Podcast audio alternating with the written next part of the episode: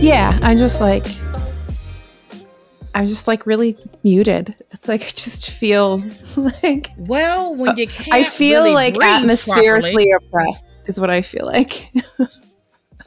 I like atmospherically that term. oppressed. I Can we like. put that on a shirt? Let's make a reel as well. Books to read when you feel atmospherically oppressed. oppressed? Oppre- I like I like it. I I like it. Oppressed. I'm just saying. The air is You know, poison. Yesterday worked out well because I got to just like relax and read before I had to go on the other side of town to pick Caleb up. So that was nice. I was very tired too. I was very very tired. Yeah. So well, it's a good oh. thing we didn't record yesterday because we would have been in the same predicament as the following weekend, but just for like a different reason. exactly. The power was out for like two, three hours, somewhere in there. Wow. And Which that's is not hard too, horrible, but like that's a Well, good chunk of time. we we lose steam. It's like hard to like Mhm. pick it back up Mhm. and like get back in the groove and the rhythm that we Mhm. had when we have to just stop abruptly like that. So I got a lot of good reading in. well. Me too. Exactly. I got a lot of good reading. We're making our way through Women in Translation. Are you Yeah. cruising through your list? Um, I yes and no. I'm cruising through my woman in translation and cruising through my arcs. Mm-hmm. I was gonna say, how many distractions have you gotten? Because I'm getting a few. Like, there's a few books that seem to be creeping in, like from the, the outside. Like, read me.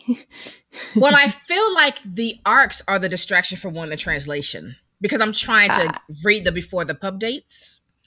Uh, so, but I but at the same time, I think I have a good balance going on right now. Like they're they're all getting like equal time. I feel like well, that's good.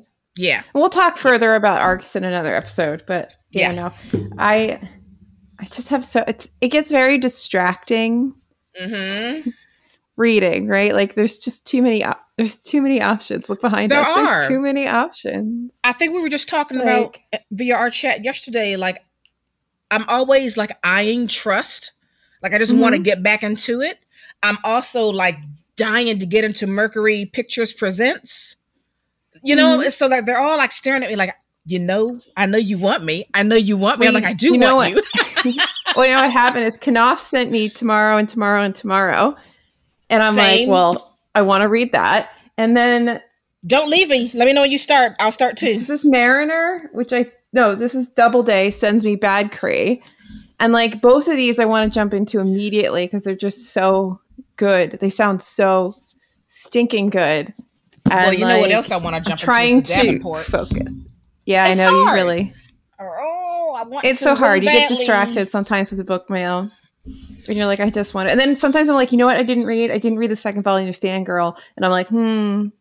Like that's quick. Like I could say, like focus, Alyssa. Focus. It's hard. You've hard. It's like having all the shiny little toys around you and just want to play with them all. I you know. know, you want to play with them all. Yeah, I it's don't know. hard. It is. It is. There's some fantasy stuff I want to read right now. Not This What a Time series. Okay, not that. That's what happens. I think when I start reading a lot of lit fic, is then I start to think, you know what I want? I want like a good fantasy, and then I start reading a fantasy, and I'm like, ooh, that lit fic looks really good. And it's like I just can't Back and forth. Back decide and forth. where I want to be. And I read more lit fic because they're usually shorter, so like I can cruise through a bunch of lit fic. Yeah. It's hard, man. You're saying oh, oh shorter than fantasy. Yeah. Yes. Yes, absolutely. Absolutely. I'm having a hard time. I just I get this feeling like I just want to like devour all the books. You know what I Mhm. mean? And it's just really Mhm. hard. And it's like I just I need to take a vacation and just like read for days straight. I know. That's why the other day I just said, Jesus, he asked me what I wanted to do. And I said, I want to be left alone and I just want to read for 24 hours. That And it is was fair. glorious. That it is was fair. glorious. But I and I have may have to do another coming one of those soon. Yes. Maybe during my time off, you could do one. I can try. We can try I'm to just, arrange that. I'm just doing just taking a week off and you know, not to go anywhere or do anything. I just really want to like relax, unwind, and play in the garden and read. That sounds absolutely lovely. Anyway, right. what are you reading, my darling? Well, I'm going to tell you what I finished. This was my first finished book for Women in Translation Month, and Mhm. it is "Sin is a Puppy That Follows You Home," Mhm. which is um, by Balaraba Ramat Yakub Yakubu, translated from the Hausa by Aliyu Kamal, and it's a very slim book, and um, it is described as an Islamic soap opera complete with polygamous households, virtuous women, scheming harlots, and black magic. I've read this in one sitting in my bed. it sounds compulsively oh. readable. Oh, it sounds Alyssa. like. Alyssa. when I tell you this was a good time, this was a good mm-hmm. damn time. It really was like a soap opera. So we start out with the virtuous woman who's married and they have children, and her husband is fairly wealthy. He has like a little um like a market stand and he sells like fabrics and things like that. He's very well off. He is an absolute dickhead. I mean, he's terrible. He does not give the children any money because you know they have to like pay for school to go away to go to school. They have to pay for all the mm-hmm. things. He helps out with none of that. He gives her basically pennies for the food. So she has a little side business where she cooks meals, and that's how she pays for the things for their home, things for the children. And he's not only just so cheap and also so mean, he's got community penis. He's just just throwing it around to everybody. Community penis. He's oh, just God, we need, we need more shirts. Atmospherically oppressed, community penis. I mean, he is just he's chasing all of the skirts, okay? All of them. And he's just so mean to her. She's so sweet. She's so kind. Even the mother-in-law is trying to tell him, like, look, there's no one else with to put up with your crap. She's the mother of your Mhm. children. She's your wife. Mhm. Just treat her right. But can he do that? Mhm. No, he can't. So he finds another wife, brings her into the home. Little do we know, she's seen some little black magic lady to put like some kind of like roots on him so that he's like enamored with her no matter what she does. And he ends up telling the wife, the first wife, and the children to get out of his house because he's done with them. Oh, it's a whole thing. It, it, it's a Oh. whole thing. It it gets deeper and deeper and deeper. And I'm telling you, I had the popcorn big. going. It's only like this big. It is only 126 pages, and I'm telling you, it was like a full season of a soap opera. It was fantastic. It was I fantastic. To get this book. I need. To, I need to get on this ride. I hundred percent need to get on this ride. It was it was really really great. So I this was first published in 1987. And I need to were a hell look, look on. Goodreads to see like what else this author has because I, you know, again, I was just on a deep dive trying to find translated works a few months ago. So I'm not Mhm. familiar with her backlist, but I will be looking into it because this was so great and it was so fun and I had the best time. Sin is a Puppy That Follows You Home by Balaraba Ramat Yakubu, translated from the Hausa by Aliyu Kamal. Ah, I have to find that. Well, I recently finished, and by recently I mean like two hours ago, uh, The Hacienda by Isabella Canas. Have that. Canas. Ca- Can- I can't, I don't speak any language as well. Anyway, I don't know how to say it in Enya. I'm sure I'm doing it wrong. But this was phenomenal and so much better than Mexican Gothic. It is what I wanted Mexican Gothic to be Okay, I'm in excited. terms of of how the commitment to the gothic style they're set in completely different times it is billed as rebecca meets mexican gothic. I mean in the beginning i really only thought the mexican gothic piece was because it's set in mexico and it's a gothic novel. Mhm. it, it does have it has hints of mexican gothic with like there's something wrong with this house. So you have our main character whose name is escape beatrice um, and she gets married. Like her family sort of disgraced this is after the mexican uh, war of independence and she's she's sort of on the outs now. She's a little darker skinned. Her family has gone down in social stratus. And she marries this man um what's his name? Rodolfo Rod- rodolfo. And he is like a wealthy man. He lives in this big house. He has you know all the all the trappings of wealthy man life. Yeah. servants yada yada. And he has this weird mysterious sister. And this house once she gets in there and rodolfo's kind of away for a lot of the story all these weird things start happening in the house. She starts seeing things, weird things start happening to her. Mm. She's feeling very paranoid. She eventually goes to the priest, and there's this young priest in town, and he's there's something not quite right with the priest either. And Oh it's all just very dark and mysterious and atmospheric and everything I wanted Mexican Gothic to be. And it's like so Hmm. much. It's so good. It's so good. I don't want to like spoil anything, but like the Rebecca hints are 100% there because that Okay. sister is totally Mrs. Danvers. The house is totally creepy. There is a dead wife, first wife, that sort of seems to be the the thing haunting her. But like, is she? I don't know. Why is she? We don't know. She just dies. There's it's What? so many secrets, so many mysteries. There's it's so good. It's so good. It's so freaking good. Okay, well, you've excited me. This was my what? This, this was my May or April book of the. Whenever it was a book of the month pick, I got it from from book of the month. Yeah, because I, I had it on will pre-order it it. was one of my um, anticipated reads for the year. But I think I'm going to save it for October. It's a good October book. I just read it because my Libby hold came in, so I was like, Mhm. oh, okay, I'll listen to it. And the audiobook's really good, and it's just it's it's because I I like Mexican Gothic more than you did, and if you're telling me this is even better than that, oh, it sounds like I'm in for a real treat. I think it has a lot more depth than Mexican Gothic did. Okay, I'm I'm I'm here for it. Okay, so boom, that's my October. Yeah, if you read Read. Mexic- Mexican Go- Mexican Mexican Mexican Gothic and you were like, "This is good, but I want more," here's your more. Mhm. Here's your more. Awesome. So I mean, good. when I chose it for book of the month, I was like, fingers crossed, like God, I hope I'm not making a mistake. You know what I mean? Because I was Mhm. like, uh, so that makes me well, well, anytime they do those mashups, it's like this is bobbity blah and bobbity blah, and is it? I don't know. Uh, and sometimes it's not an accurate. Sometimes it, I don't know, it changes the way you look at the book, or it's not fully representative of what the book is. You get really Right. weird pre like it's it's such a such a weird way to sell a book to me. But I also understand kind of why you do it because you have to have some frame of reference, right?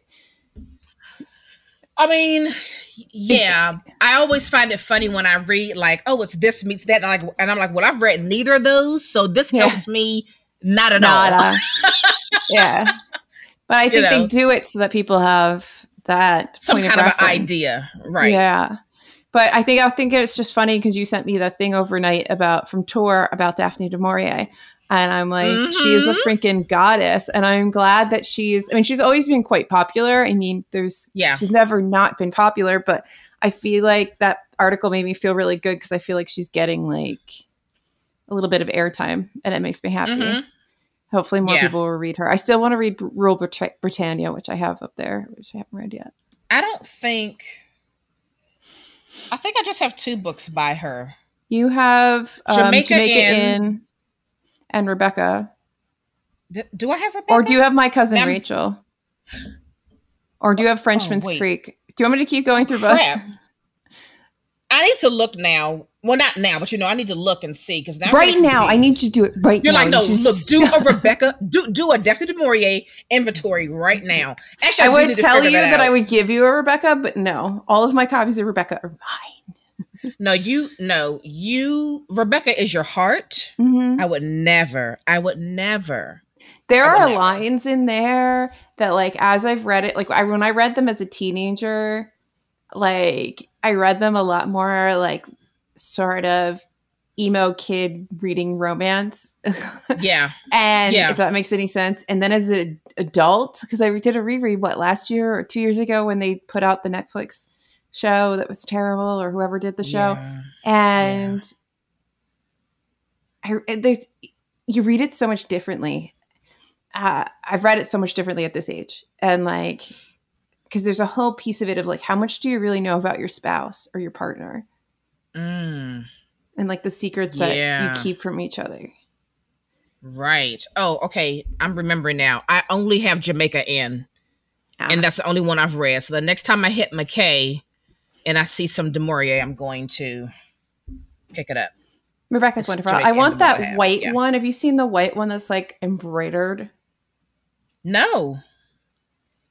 Uh, I mean, the Rebecca cover is version? not. I it's mean, not edition. cover, but it like it looks like it looks like um, it looks like it's been like embroidered like a pillowcase with a big R on the front. I want that edition. I don't have that edition. Who who makes that one?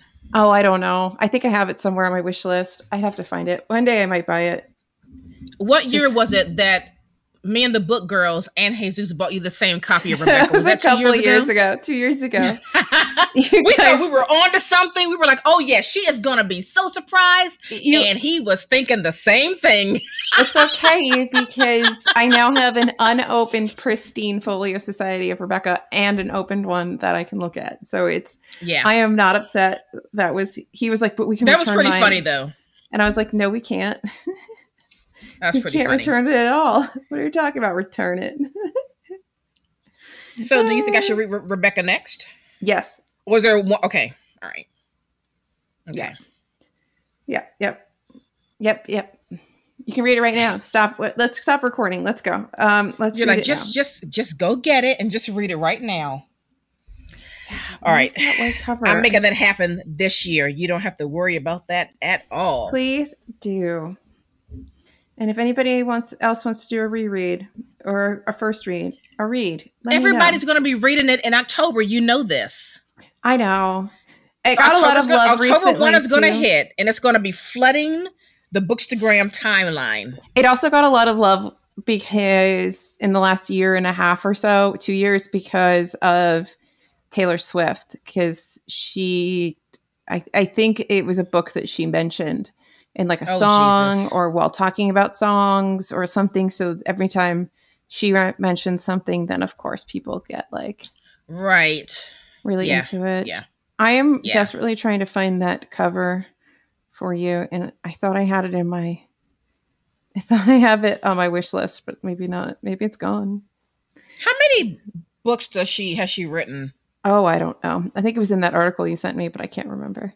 She has got many short stories and uh, like a handful of of longer books. I can only rattle off about four or five off the top of my head.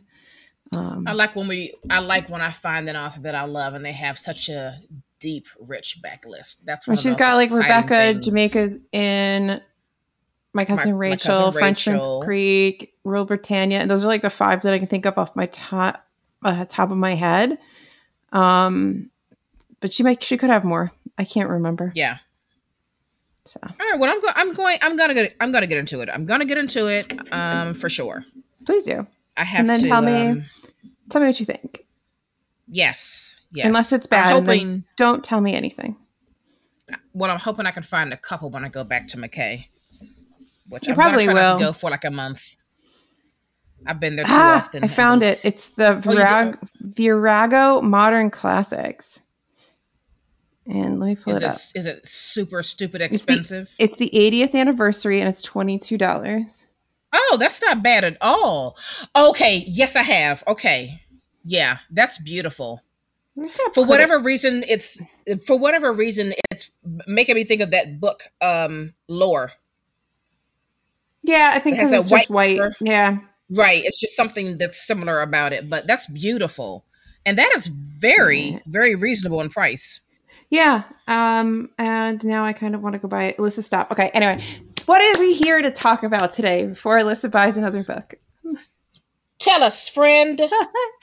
We're here to talk about this is an idea that I had while listening to I can't remember what podcast it is. If I can't remember it, I'll have Naomi link it in the show notes.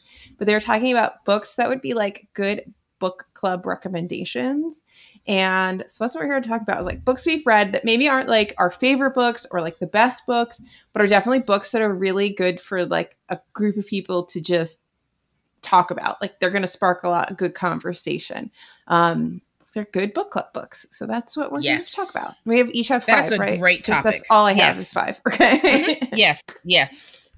Two, three, four, five. Yeah. oh, excuse me. That's Uh, I only topic. have three up here. I think I, I I don't have I don't own one, and the other one's downstairs, and I was too lazy to go up and downstairs. Yeah. Yeah. All So- right. You want to kick it off? I will kick it off, and I'll kick it off with something that I hope that you and I will actually discuss at some point, and that's the Confessions of Frannie Langton Yeah. by Sara Collins. I read this last month, And this book is absolutely phenomenal. I think you may have told me about it before I saw books. Yes, I did because I said we need it. to talk about it. But I, said kind of, it's going to be adapted. I and kind of, and talk about it. it kind of got lost in all of the things that we talk about. She left me, folks. That's what happened. She left me. I want to make it very clear that she left me. And Okay, then, and continue. Books and Bow was talking about it, and uh, that finally hooked me. And I just, I got it. I got the audiobook, and I just started listening to it, and it was so good that I then, as soon as I finished it, went and got a hard copy, full price from the bookstore because it's it's just phenomenal. Now, I'm going to tell you something, and it's going to hurt you because there was a hardcover, the same hardcover that I have at McKay for like a dollar. I was hoping that you wouldn't have bought a copy because I was like, I'm going to go to McKay. I'm going to see that freaking book. I know I am. And I did. The hardcover. Well, if I'm you so see it sorry. again, grab it, send it to me, and I'll just put this one up on Pango. Boom. There we go. Okay. All right. Anywho, um, so the it's a real. I think it's a really phenomenal book club read because there's a lot of discussion about like race relations, and this is obviously set not in today. This is set in the, the 1800s, around the time that slavery was abolished. The slave trade was abolished in England. So Frannie and her father, owner, go from Jamaica to England, and she gets left at this gentleman's house, and this relationship starts to develop between her and the mistress of the house, and so it has a sapphic element as well. But the book starts out because Frannie is on trial uh, for the murder of the Lang, um, not the Langtons. What are their names? The Benhams. Um, and then it sort of backtracks to her life in Jamaica, the stuff that happened in Jamaica, the reasons why they left, to her going to England, to this relationship budding with the mistress of the house. And there's all this commentary that Frannie has on all kinds of different things. It's so meaty and juicy. It is just Mm.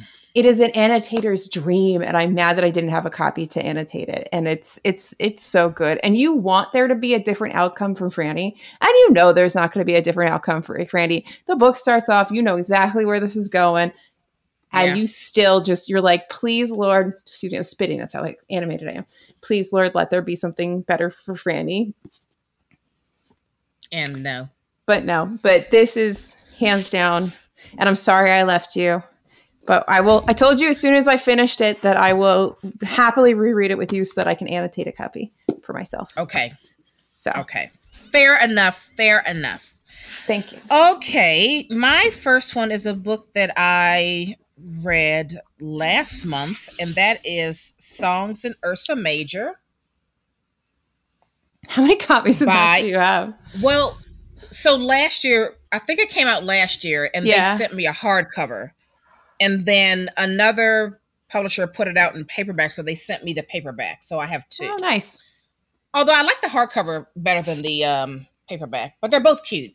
i don't know i like um, the so this is yeah, it's cute, but I just like this one better. Songs in Ursa Major by Emma Brodie. Uh, apparently, I really love books surrounding music. Okay, i'm not so- surprised when are we getting the family band together right? Get out of my mom's head. Um, so you can't ever let I me meet your name- mom Jessie J- Jane. Anyway, the main character in this book, she is the hardest part is remembering really? everyone's names I know, it really is. So the main character in this book is a really, really talented musician. She can sing, she can play many instruments. She's a type that can pick up an instrument and just really teach herself how to play it really quickly. She has a really good ear for music. She's just kind of phenomenal. She's young. She's really wanted to do something with this. And she lives like in this little island town. I forget where. And it's a really close-knit community. And she lives with her aunt and her grandmother. And she has a little band, and they're really, really good and they perform around the clubs, you know, in their little island town. And some producer guy, you know, hears her uh, when she is doing a she's she's at some big show, and this really big name artist gets in an accident, is unable to make the show, and she kind of glides in on stage, and they kind of do their thing. It makes a whole bunch of noise. It's fantastic. Now people are clamoring after her. And so now she's in the mix of working with these people, you know, getting a deal, you know, making a record, yada, yada, yada. And so the guy that was in the accident, the really big name artist, he is doing like rehab. And her sister, who works at the big rehab facility, is one of his rehab people. And so she's getting closer to him. Something's brewing, something's happening, and they're getting pretty private with one another. And she confides in him that, you know, her mother kind of like just left one day, and just never came back. Mm-hmm. And there's something about her that he sees that she's she has a lot of barriers up. She's not really being open, but there but he wants some more with her and she wants some more with him. But there's this secret that she has and he knows she has something going on, but she doesn't reveal it right away. Um so come to find out, should I tell is this a spoiler? I'm always conflicted on whether something's a spoiler or not. Let me just say this. Um, they find out that the mother was really dealing with mental illness. Mm-hmm. And so they the family concocted this lie about the mother's mental illness because they didn't want any shame brought to the family. Mm-hmm. And so the story really talks about what a burden it was on this main character to, ha- to have that secret mm-hmm. and to have people think that her mother just like disappeared one day and never came back. And also it really kept her from building solid, strong, close knit relationships because she was hiding this big secret. So anyway, long story short, um, she falls in love with the guy. Things maybe work out, maybe they don't. Um, her career goes through rising to the top, completely imploding, and her trying to figure out how to like make it again. And there's some type of resolution regarding her mother and her aunt and her grandmother at the end, but I won't say what because that would be a spoiler but it was very good. It's much more than I thought it was going to be. I didn't know there was going to be this mental illness aspect. I didn't know it was going to be this missing mom aspect. I didn't know it was going to be this like this burden of the real truth that's like inhibiting her from really being a, a fully open person. I didn't expect any of that. And that is what made this book four stars for me. Songs in Ursa Major by Amy Brodie. Emmy, right. no, Emma Brodie. so I guess I'll, I'll just alternate with a book that I don't have a copy of up here. Um, I actually don't even own a copy of this yet. Um, but I'm going to say uh, The Island of Missing Trees by Elif Shafak. Shafak? Mm. Shafak. Did you read that, right? Mm-hmm. So I think that this book is like hands down like five stars phenomenal. Um, you have a fig tree that is one POV that is telling the story of these this couple that meets in Crete. They are from opposite sides of the civil sort of war and tension that's going on in, on, in Crete at the time, and they fall in love. You also are in the present, and you know that they fell in love, they got married, they had a child. Um, but the the it's not a spoiler. The mom's dead. You open up like that.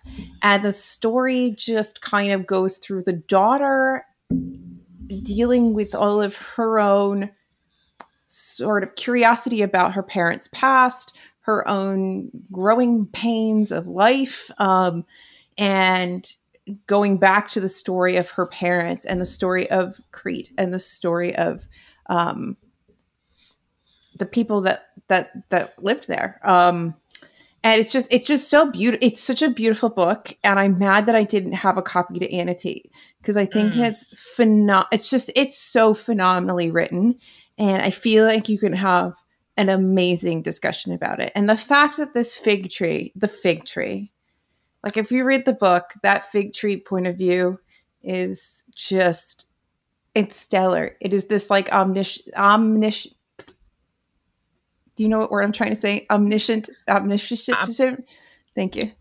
Uh, um, um, okay, yes. Omnis- um, people don't know what we're trying to say. It's the all-knowing. My mouth no worky today. It is like this all-knowing narrator that can provides these like beautiful insights into the historical aspects, but also the personal aspects between this girl's parents. And it's just it's such a beautiful story and heartbreaking and wonderful. Oh, the couple that owns the bar. You are really swept up by this book. You're gonna be like, I hated it. Did you hate it? I didn't love it. Oh, I did not love it. And I was really over that damn fig tree. 4K. I wanted to DNF that book so badly. I hate when a book is like not really doing it for me, but there's something about it where I still need to know what happens. I hate when I'm in that position. I don't know. I may read. I may reread it later on, like maybe next year or something. Alyssa is beside herself. I don't is of the even know you. I read this and I was like, Naomi definitely loved this. I liked it, but I did not love it. I did not love it. She's like, "Who are you?" That is a lot get- of people's favorite book right now. Cause For many, that is going to be their favorite book of the year. cause it's phenomenal. That's what people say. All right, just tell me your book. I need to move on from this heartbreak. Okay, okay, okay. What else are my you gonna next do to book break is my heart? um, Silver Sparrow by Tayari Jones. I've talked about this before. This is a book that just will bring about so much emotion. You have one man, two wives, two daughters, and they don't know about each other. and it becomes the hottest of the hot messes of them all. I mean, the rage you feel and the sorrow that you feel, the sadness that you feel is so deep. I mean, it is so deep. I was completely entranced in this book. So you have the one wife and daughter who are like like his showpieces like like it's the approved family this is the family that everyone knows about this is the family that he, that he publicly claims you know this is the mm-hmm. one that gets all the love all the support all the money and then there's the other wife and daughter that are the secret and when the daughters well when they all find out about each other it, what's sad is the daughters one felt like she wasn't good enough to be publicly loved and, and supported and claimed by her dad. And the other one feeling slightly guilty for and a little bit jealous um feeling guilty because she does have a sister that the dad was somewhat ignoring or not giving as much to her as he gave uh to to the other sister as he gave to her. And then also feeling jealous like now there's someone else vying for his time vying for his attention vying for all the things that have always really been mine. Um and there's several battles that ensue between the daughters and the mothers. And the man is truly awful. I mean it's almost like he doesn't really understand the damage and the hurt that he's caused with all these women. And I think you can really unpack this book with a group. You can really break down everyone's actions, especially the secret wife, because she did things in a purposeful manner to be in a particular position. And so mm-hmm. there's a lot to be questioned in this book on people's actions and decisions and behaviors. And I mean, I think you would have a ruckus good time talking about this book. Men are trash. by Tayari Jones. Men are trash. He was certainly trash. Seems to be the theme of a lot of books that I'm reading right now. We're like, men are trash. Um, Same. so I'm gonna go with something that I I'm not sh- I don't think I liked it, but I think because I'm not sure on that, it makes it a good book to unpack with other people. And that is Lincoln in the Bardo by George Saunders. Um, it does have a really phenomenal audiobook with all these different people. It is written really oddly, almost like a play. It is surreal and bizarre, and there's a lot going on in it. There's random commentary on like society. Uh, essentially, this is about Abraham Lincoln when his son dies and the relationship between his dead son and Lincoln and all the other dead people in the cemetery. Oh, that's what this is about. I've had this book for like three years. I don't know what it's so about. like Okay. and there's all these people essentially like trapped in purgatory. Like essentially the cemetery is like purgatory. This is what I've okay. I'm not going to say any of this like fact because this book is so weird. I could be 100% off. They could be at like KFC. I don't know. But I what I got is that there's like essentially the cemetery, there's all these people that like live in the cemetery. And they are sort of in purgatory and they're sort of stuck there. And some of them don't really know they're dead, and other ones do. Uh, and something strange happens when Lincoln's son gets there because Lincoln's son is really sort of resisting the fact that he's dead.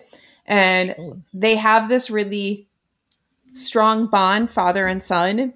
And that strong okay. bond seems to shift some of the d- dynamics within the sort of undead world of the cemetery. And okay. so it is really interesting. But also, like, I don't like it. like, mm, I, I don't know. Mm-hmm, like, I feel mm-hmm. like it may have been too weird for me. Okay. Weird and the weird in in what it's actually about or weird in how it's structured in it, in its writing? Both or both? Okay. Both? But like I'm not really sure. I know there were moments where I was like, well, this is clever. And then there were moments where I was like, but like, does it have to exist? I don't know. But I know that you either kind of love or don't care for this book, which is why I think right. it would be a really interesting, especially if you're a book club that like really likes to break down and dissect books. I think that there's a mm-hmm. lot to break mm-hmm. down and dissect from here because there's just so many narrative voices. That might be some of it. It's like there's just too many narrative voices for me. Maybe because in the living yeah. world, you get all these voices that come in that are setting up the scenes of current time and what's happening, and that's where you get some social mm-hmm. commentary, and then you get a bunch of stuff uh, from the dead people, and that sets up sort of past. And then there's people that are long dead. There's people that are like newly dead. There's people that have unalived themselves. There's all kinds of different people. So there's a lot of a there's lot. a lot of comment. There's a lot happening, and to the point where I think I got overstimulated, and I it was too much. But okay, if you're a book club, this could be a really interesting one to to talk about. Yeah, because there's a lot. Wow, you're making me want to read. I think it's worth the read. Like read the book because. Oh, I'm gonna read it because I've owned the damn thing for a while. I'm gonna read it. It's definitely worth the read. but do you think I can listen to it, or do you think I need to read? You know how my brain is. You would want to read along. I may need to read along. Okay, mm-hmm. yeah. Okay, my next one is one of my favorites in West by De'Shawn Charles Winslow, a short book that really just it's a short book. It's it's a little it's a little over 250 50 pages, but like it feels like a 500 page book with all that's going on. Mm-hmm. It's been a while since I've read this. Uh, but the main character, not, and let me tell you something. I'm still thinking about her like today she is really something else. Um, she's a very uh, complicated, sometimes loose, mm, rowdy woman. Uh, she is extremely careless. Um, think about living in like a little, um, like a little cul-de-sac, mm-hmm. you know, with like maybe ten houses. Which one of them you live in? and maybe there are like two or three other houses with daughters in them and those daughters are daughters that you gave birth to and gave to your neighbors yeah you heard me um so she's made a lot of careless choices she's had some children she's given those children away those children do not know that she's their mother mm-hmm. they have no idea they just think she's just not the neighbor mm-hmm. um and when things come to a head, it is it's kind of funny. It's a little bit sad. It's also very confusing because there's a lot of emotions that play here uh, because you've gone from knowing this woman as your neighbor, sort of like your neighborhood, you know, friend, mm-hmm. the woman that you sometimes go to about your problems. Um, in some cases, the woman you look up to because she's so free. Mm-hmm. You know, she doesn't have a husband. She's doing her own thing. She's making her own decisions. She's living on her own being a free woman and for some it's like they aspire to do that. And then just realizing the fact that you've been so up and close with this woman and the whole time it's like that that's your mom. So when these things are revealed there's a whole lot of feelings that are coming up. There's a whole lot of arguments a whole lot of discussions just a whole lot of everything that have come up. But when we talk about the decisions that people make and how do you forgive you know is there actual redemption? Like this tackles all of that What's it called again? all of that in west mills In West Mills. I'm trying to like read it. You know, I Mhm. can't see. yeah I'm blind. it's one of my favorites um i read it a few years ago i should read it again really but good. i thought it was very good there's a lot to talk about here a lot Well, um, my next one I, I is the one that's downstairs. I do own a copy of it, and I do need to annotate it. It's a theme. Um, and that is Melissa Febos's Girlhood, which I've talked about about a thousand times here on the channel, everywhere. Uh, this literary memoir is absolutely phenomenal, and the amount of just statements that sort of articulated things that I didn't have words for, like negotiated consent. Like I never really thought about the things that we do uh, as women to set up a situation where we're not exactly okay with what's happening, but we're tolerating what's happening, whether it's um, somebody, whether it's sexual or not, just social interactions, people touching us, Mhm. people getting close to us, people um, wanting something from us. The amount of like negotiated consent that happens day to day as a woman, just like all the all the essays that she has in there that talk about that, just really. I don't know. It, it struck something. So I feel like, especially if you have a club that likes to, or you have a group of people that really like to read nonfiction or memoirs, I think this one is phenomenal because there's a lot to unpack. Um, uh, she has a stint as a dominatrix, so there's discussion of being a sex worker. There's a lot to really Mm, mhm. take in, and I honestly, it's it's it's so phenomenal. Um, the other thing that uh, sticks with me and I think about all the time is her discussion of the emotional burden on women being in with like cis het men and being in that sort of Mm, relationship and you and I talk about this all the time. I think a lot of Oh, us talk yes. about this all the time with our girlfriends. This like we are constantly having the all the emotional baggage and and all the the into like like the thinking baggage in the relationship and and the, your partner tends to just coast while you are homemaker mother best friend therapist uh, mother girlfriend sex object whatever you are. You're like you're too many roles and it's exhausting. Yes yes. And all of her exploration of that is just it's going to make you want to be a lesbian frankly. And like, right? What's that tiktok song? It makes me want to take up lesbianism. Like that's you know? Um but i mean it's it's phenomenal. Uh if you ever want to read it naomi i will do a reread with you and i need to eat my copy I need to read that. I mean, you have convinced me to read it. Um, I it was a very very talked about book on Mhm. Bookstagram when it came out, and I did not know what it was about, Mhm. and so I just kind of ignored all of those posts. But then you started talking about what was actually being discussed in the book, and I was like, oh, okay, okay, Yeah. I, I can I can get with that. i mean it's yeah. a memoir so there's a lot of things about her life Yeah. but the in telling us about her life there is a breakdown of all these other more Mhm. broad topics that aren't are, are, universal topics that Mhm. that really hit home and like just that negotiated consent man like i don't think i ever really truly thought about just how many things we negotiate so that we can get through Yeah. life without just being absolutely emotionally scarred Good grief, being a woman is so freaking hard. I swear. yeah Okay. All right. My next one is one of my faves. It is Free Food for Millionaires by Min Jin Lee. i still need to read that It is, oh my God. I love it so much. Um, so we are following Casey. She is um, Korean. She is recently graduated from Princeton with a economics degree. And she ends up getting, I don't know, some like investment banker, some kind of job like that. You know, Mhm. nothing that she's enamored with. It's not really her career path. Um, I don't really think she knows what her career path is to start with, but you know, she's trying to keep up. You know, she's graduated from this Ivy League school. You know, she wants a nice, you know, lifestyle. She's in Manhattan. She's trying to live the life, right?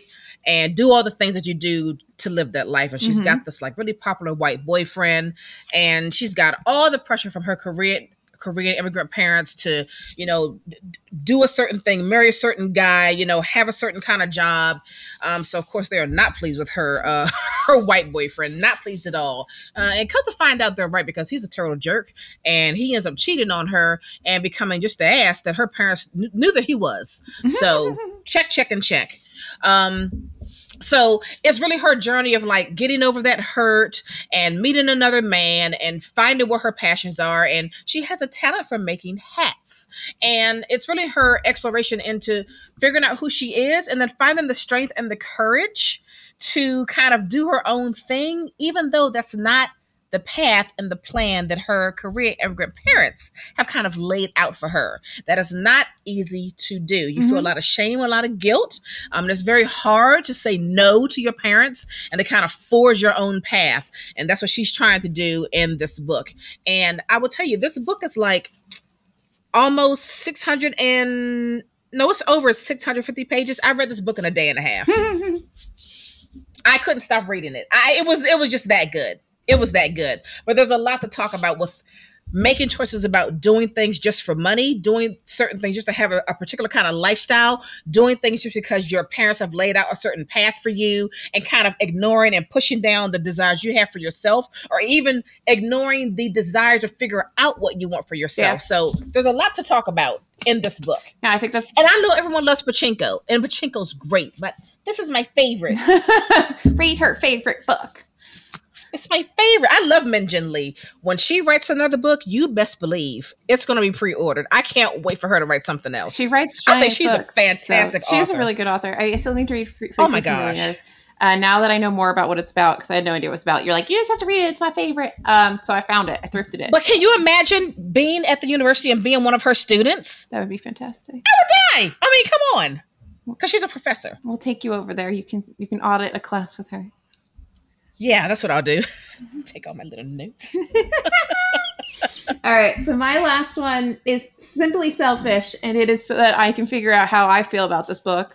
Uh, and I, I challenge you if you have a book club to read it, and then to let me in on all of your discussions, so I can hear all of your thoughts, and maybe one day I'll have a thought on how I actually feel about this stupid book, and that is Hanya Yanagihara's To Paradise, because I still Oh don't know gosh. if this book is trash or a masterpiece. I cannot decide.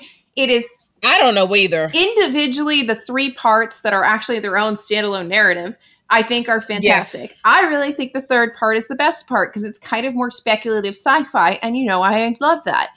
But Yeah, i just don't know how i feel you know what needs to happen though, right? what? I think I need to read it again, you do need to read it. You never finished it. And you do too. I finished it. I went back. oh i didn't think you ever finished Yeah, I went back. Um, Mika from the Reading Room 444 on Bookstagram, sh- uh, that was one of her little book club picks. uh-huh And I was like, all right, girl, sign me up. And I, and I, well, I I kind of started over and then I finished it with her group. And I just, I don't know how I feel. I don't have I don't have words and I just I don't know. I don't know. I don't even know how to explain this book to you. It's an alternate it's an alternate United States. It's three different stories. There's some sort of generational tie, but like not in any sort of coherent like easily coherent following way. Um Mhm. you get a discussion of the AIDS crisis, which is kind of interesting. Um, the first part is very like Henry James esque. It's set in Washington Square. It's got like all of that. They're they're three separate novels. It's just I yes. so so Mhm. selfishly, I need everybody to read this in like a book club format. Like if you have a book club, if you have a Zoom call, invite me. I want to hear your thoughts. And one day, perhaps, I will have accumulated enough thoughts from other people to mingle with my thoughts, and then I'll have a, an idea of how I feel about this book. I mean, I really have a strong desire to read it again. Not this year. Please no, next not this year. year. Yeah, next year at some point. You know what I mean? Like not in not in any particular month. Just at some point next year. I really feel like I would like to reread it. And the mistake that I made with that book So you put it is down. I started that book and I put it down. I put it down, and that was the wrong thing to do because when I initially picked it up, I was very much into it. And then I think I put it down for about a month. Mhm. And then I went back to it and I was like, what is happening? I can't find my groove. I like whatever I was feeling before, it is gone. And I couldn't get it back. Mhm. So note to self for me, like I, I could I can't put it down next time. I have to keep going. Yeah, so maybe one day both of us can revisit this, but I, seriously, yes, if, yes. if you have a book club discussion with a Zoom link or whatever, notes, I don't care. Right. Send them to me. I want to hear them all. I want to hear all your thoughts because I don't know. I, I don't know.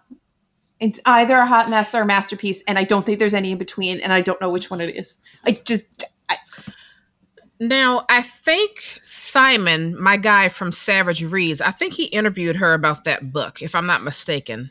perhaps, I don't know. We may want to take a listen Yeah. and see. But yeah, I yeah.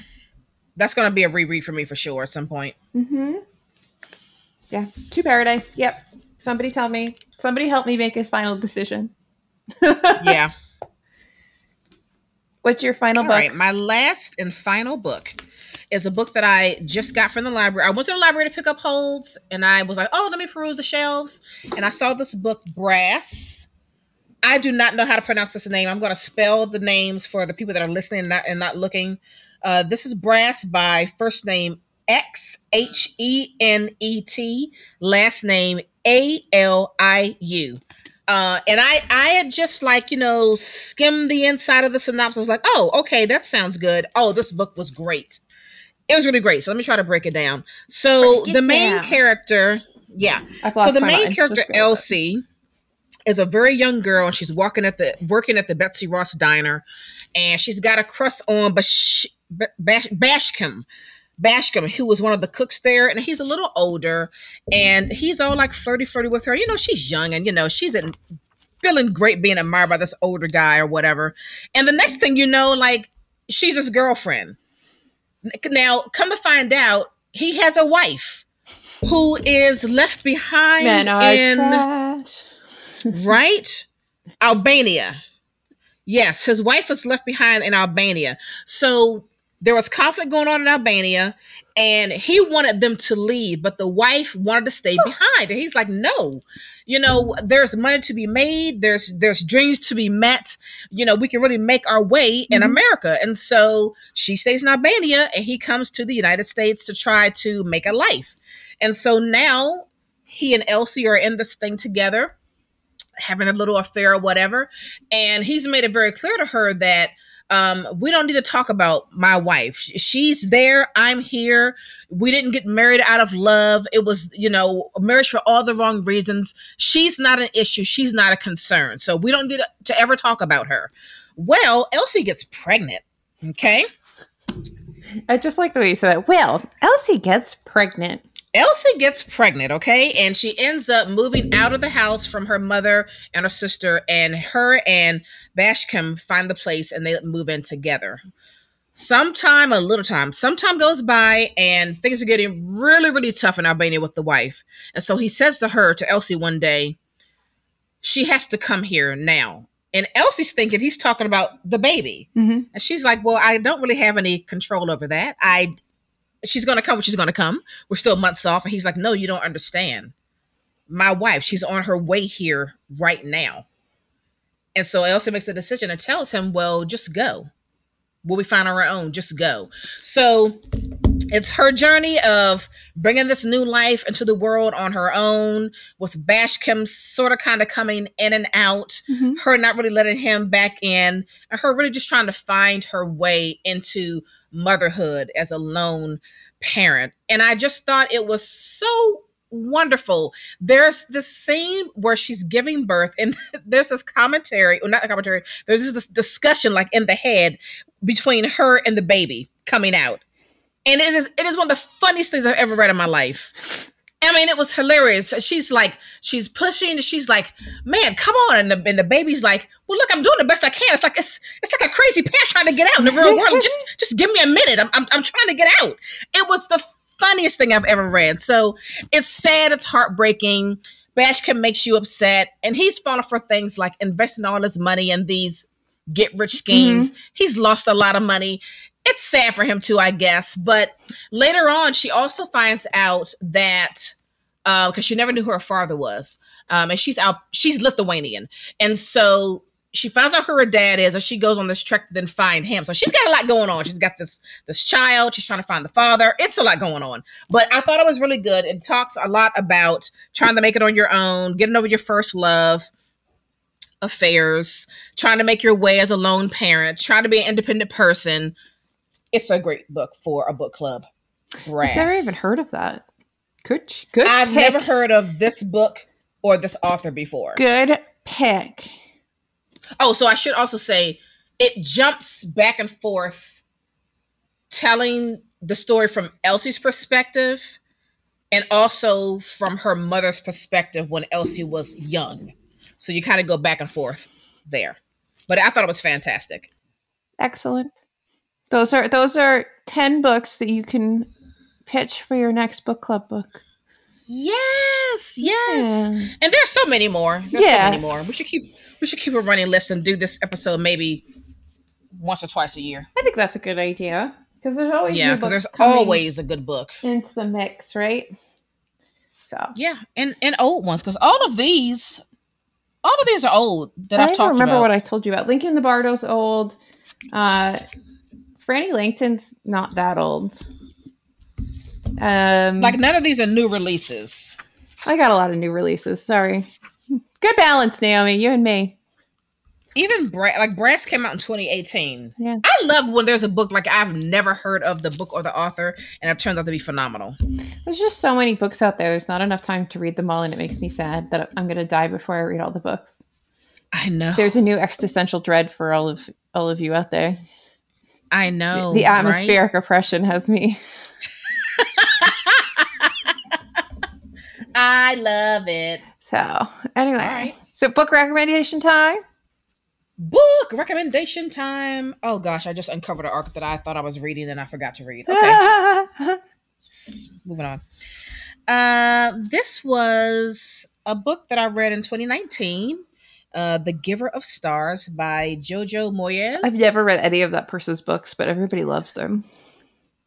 I've only read this book, and this book I did love. Um, and so I'll read a little bit of of the uh, flap, and it's set in the Depression era America. Mm-hmm. Uh, so Alice Wright marries handsome American Bennett Van Cleve, hoping to escape her stifling life in England. But small town Kentucky quickly proves equally claustrophobic, especially living alongside her overbearing father-in-law. So when a call goes out for a team of women to deliver books as part of Eleanor Roosevelt's new traveling library, Alice signs on enthusiastically. This book was great. It was so fun and so I felt this book had a lot of heart. So the the man that that Alice was married to, he was really kind of cruel and you know not. This is going to sound so weird. Should I say it? Yeah. She wasn't sure if they actually had sex or not. That's not weird. Lots of people have that feeling sometimes. Yeah. Yeah, she was like, I don't actually know if we've if we've really had sex. So it was a very um just a unflattering relationship. They didn't really have anything in common, and there's a lot of controlling things that were going on in that marriage. And so she sets off and she joins this group of ladies to be a traveling librarian and she meets so many wonderful families giving them books and she really you know gets into this new job she learns how to ride that horse and she learns what her what the what those families want to read and she starts building like real relationships and eventually she really builds a bond with these other librarian women and um later on in the story she meets a great guy and she finally gets to see what it's like to actually like love someone and have them love her back Aww. and to be fulfilled by that love. But it was just a really beautiful story. That's why i say this book is like it has a lot of heart. There's a lot of heartfelt moments Aww. in this book. That does not sound like an alyssa book. It sounds too happy. Oh it uh, it was it was just really sweet you know she heartfelt moments between her and all of these families she's giving books to, heartfelt moments with her and all the other ladies that are doing this traveling library thing, and then that moment of finding like actual love. It sounds so very lovely. It was really sweet. It was. It was. I've, and it made me cry. Oh, ding, ding, it ding. Somebody take a note. Naomi it really, it really got at my heart. Naomi it really got at my heart. Yeah, If you cried got at at my it, heart. then It I got can't read that because I will just yeet myself out this window. Um, yeah, it really got me. Well, on a different note, I'm going to suggest, which I did not know that you've read this this year, but um, The House of Mirth by Edith Wharton. Uh, the whole time I was reading this, I just kept thinking of Tessa of the d'Urbervilles in terms of the tragic, I love it, the tragic nature of our our main heroine. So this really central, centers on the the life and traumas of poor Lily Bart, who is an orphaned lady of limited means but lots of social status, who Mhm. basically the only way for her to be secure in life is to secure a good marriage. But that's that's really not what Lily wants, and really she wants Selden, but she can't have Selden because Selden's not going. He's what he's like a lawyer. Like he's not. He can't really marry her or do anything because they have this like weird friendship where like they, they, they clearly would like to have a relationship but they both know it's it's it's it's pointless to do that given all of the the the way that society is structured. But they still have this flirtatious friendship nevertheless.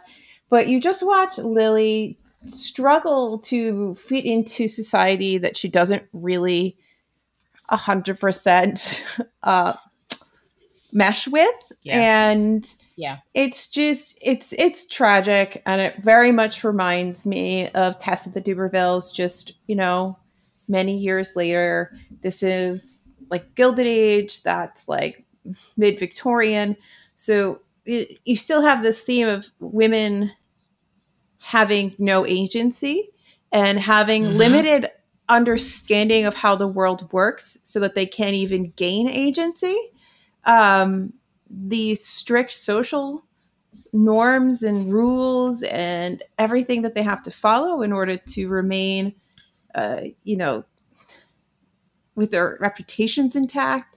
How easy it is for a woman to fall. How men never really fall. Uh, I think, yeah, it, it, it is. I have a lot of like dog eared pages for quotes and stuff because there's just a lot in here that's it's it's it's so phenomenal. It's so well it's so well written. I don't even know how to articulate It how, is. how I, well written I this is. agree. And I agree. It's also a book that I can see just reread it whenever.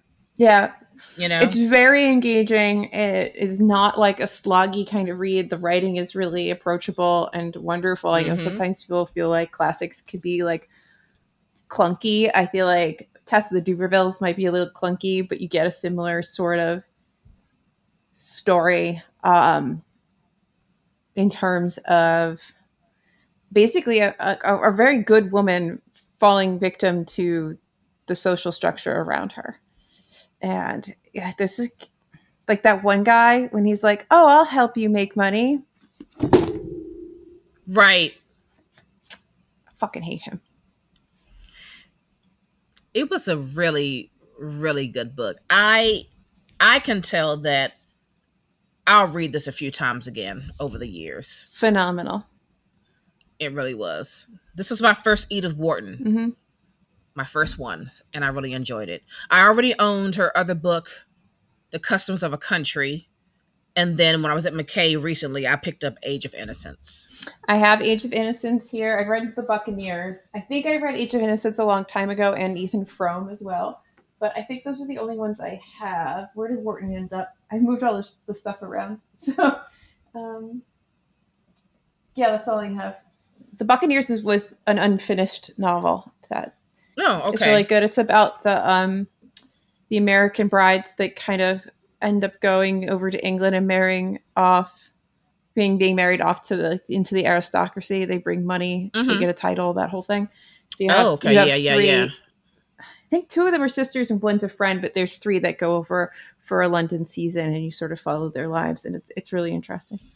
Um, Hmm. but this was House of Mirth, fantastic Yeah. please read it please read it and i read this because i mean i had it for a while i was going to read it but the reason i picked it up was because of girlhood by melissa febos because she Mhm. talks a lot about lily bart because I, I think there's there's there's like a early feminist in in, in lily bart because i don't think she wants to go with the grain, but you see her just the way that she keeps rolling with the punches and finding ways to stay on her own two feet is admirable. I mean, she was like it's making admirable. her own little money, like her little.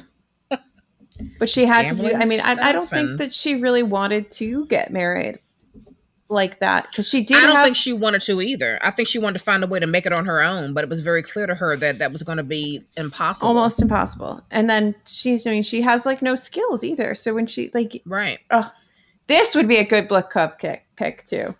Yes, yes, absolutely. There's a lot. To talk about. Yes, it would. So it would. Yes, read it now. Drop everything. Yeah. So yeah, that's my gushy review. Well, we hope that you enjoyed all of these book recs we gave you for your book club. I'm still and, uh, salty. Let us know if you've read any of these or if you think you may put it up for vote for your next book club read. We would be interested to know that. I'm still salty about the Island of Missing Trees. I don't know what she's talking about, folks. Anyway, thank you. This has been such a wonderful episode. Just pretend I never said it. Just, just pretend I never there said are it. words I will and never was, forget. It was it was never I said. was so tired of that fig tree. Did I say that? You did. Perhaps. Perhaps. Well, so sorry. You're not sorry. anyway, yes, let us know if you've read any of these. If you pick them for your book club, let us know. If you do, if you have a book club, you've picked any of these, and you have Zoom links, if you meet in some way, you do a live, whatever it is, shoot it over. If we're free, we can hop on yes. and talk to you, talk with you guys about that. I'd love to do that. So yeah. Yes, shoot it over idea. to our DMs on TBR Lowdown. You can reach out to us individually on Instagram whatever. Yes. Whatever you choose to do. Whatever tickles your fancy and floats your boat. Tickles your pickle. All right. That's going to do it for us. We're out of here. Bye. I'll tickle your pickle. Well, we've come to the end of the show. Thanks so much for listening. We hope you enjoyed this episode. We kindly ask that you go to Apple Podcast and subscribe to our show and leave a review. That would help us out tremendously. Don't forget to follow TBR Lowdown on Instagram at TBR Lowdown and visit our website for show notes, the link to join our Discord book club, and other information at tbrlowdown.com. You can follow me, Naomi, on Instagram at BookLadyReads and follow Alyssa on Instagram at Nerdy Nurse Reads. Thanks again for listening and for your support. Until next time.